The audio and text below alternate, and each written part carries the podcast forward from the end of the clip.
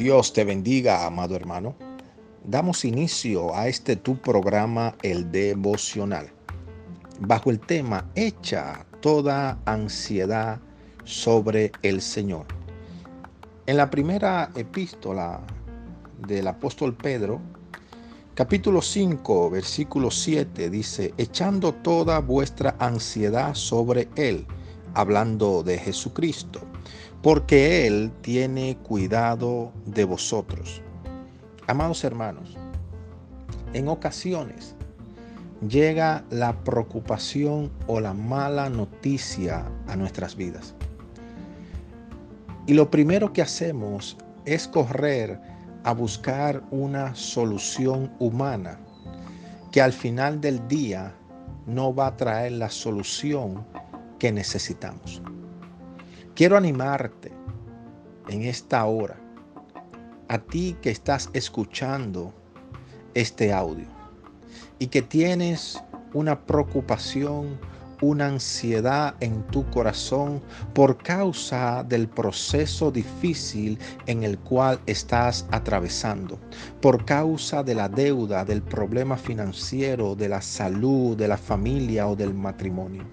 Quiero animarte en el nombre del Señor Jesucristo a que el primer paso que des sea humillarte delante de la presencia de Dios, echando toda vuestra ansiedad, toda vuestra carga y confiando de que Él tiene cuidado de ti, que no estás sola, no estás solo.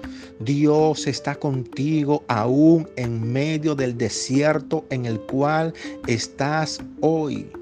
Él no te va a dejar.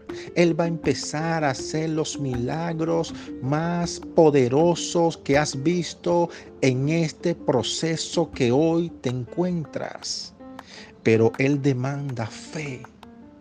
Y una persona que esté ansiosa, preocupada, es una persona que le ha dado paso a la incredulidad, pensando que con sus fuerzas humanas el problema se va a solucionar. Y déjame decirte en el nombre de Jesús que la solución a tus problemas vienen de lo alto, provienen de la mano poderosa de Jesucristo. Así que, amado hermano, en el nombre de Jesús, permíteme orar por ti. Padre, en esta hora yo oro por cada persona que está escuchando este audio.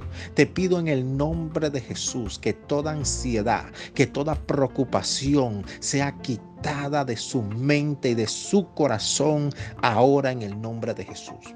Oro delante de ti que tengan una semana en victoria, que las puertas de bendición se abran, Padre, que los cielos, Señor, se abran para traer la provisión que están necesitando. Te lo pido en el nombre de Jesús. Amén.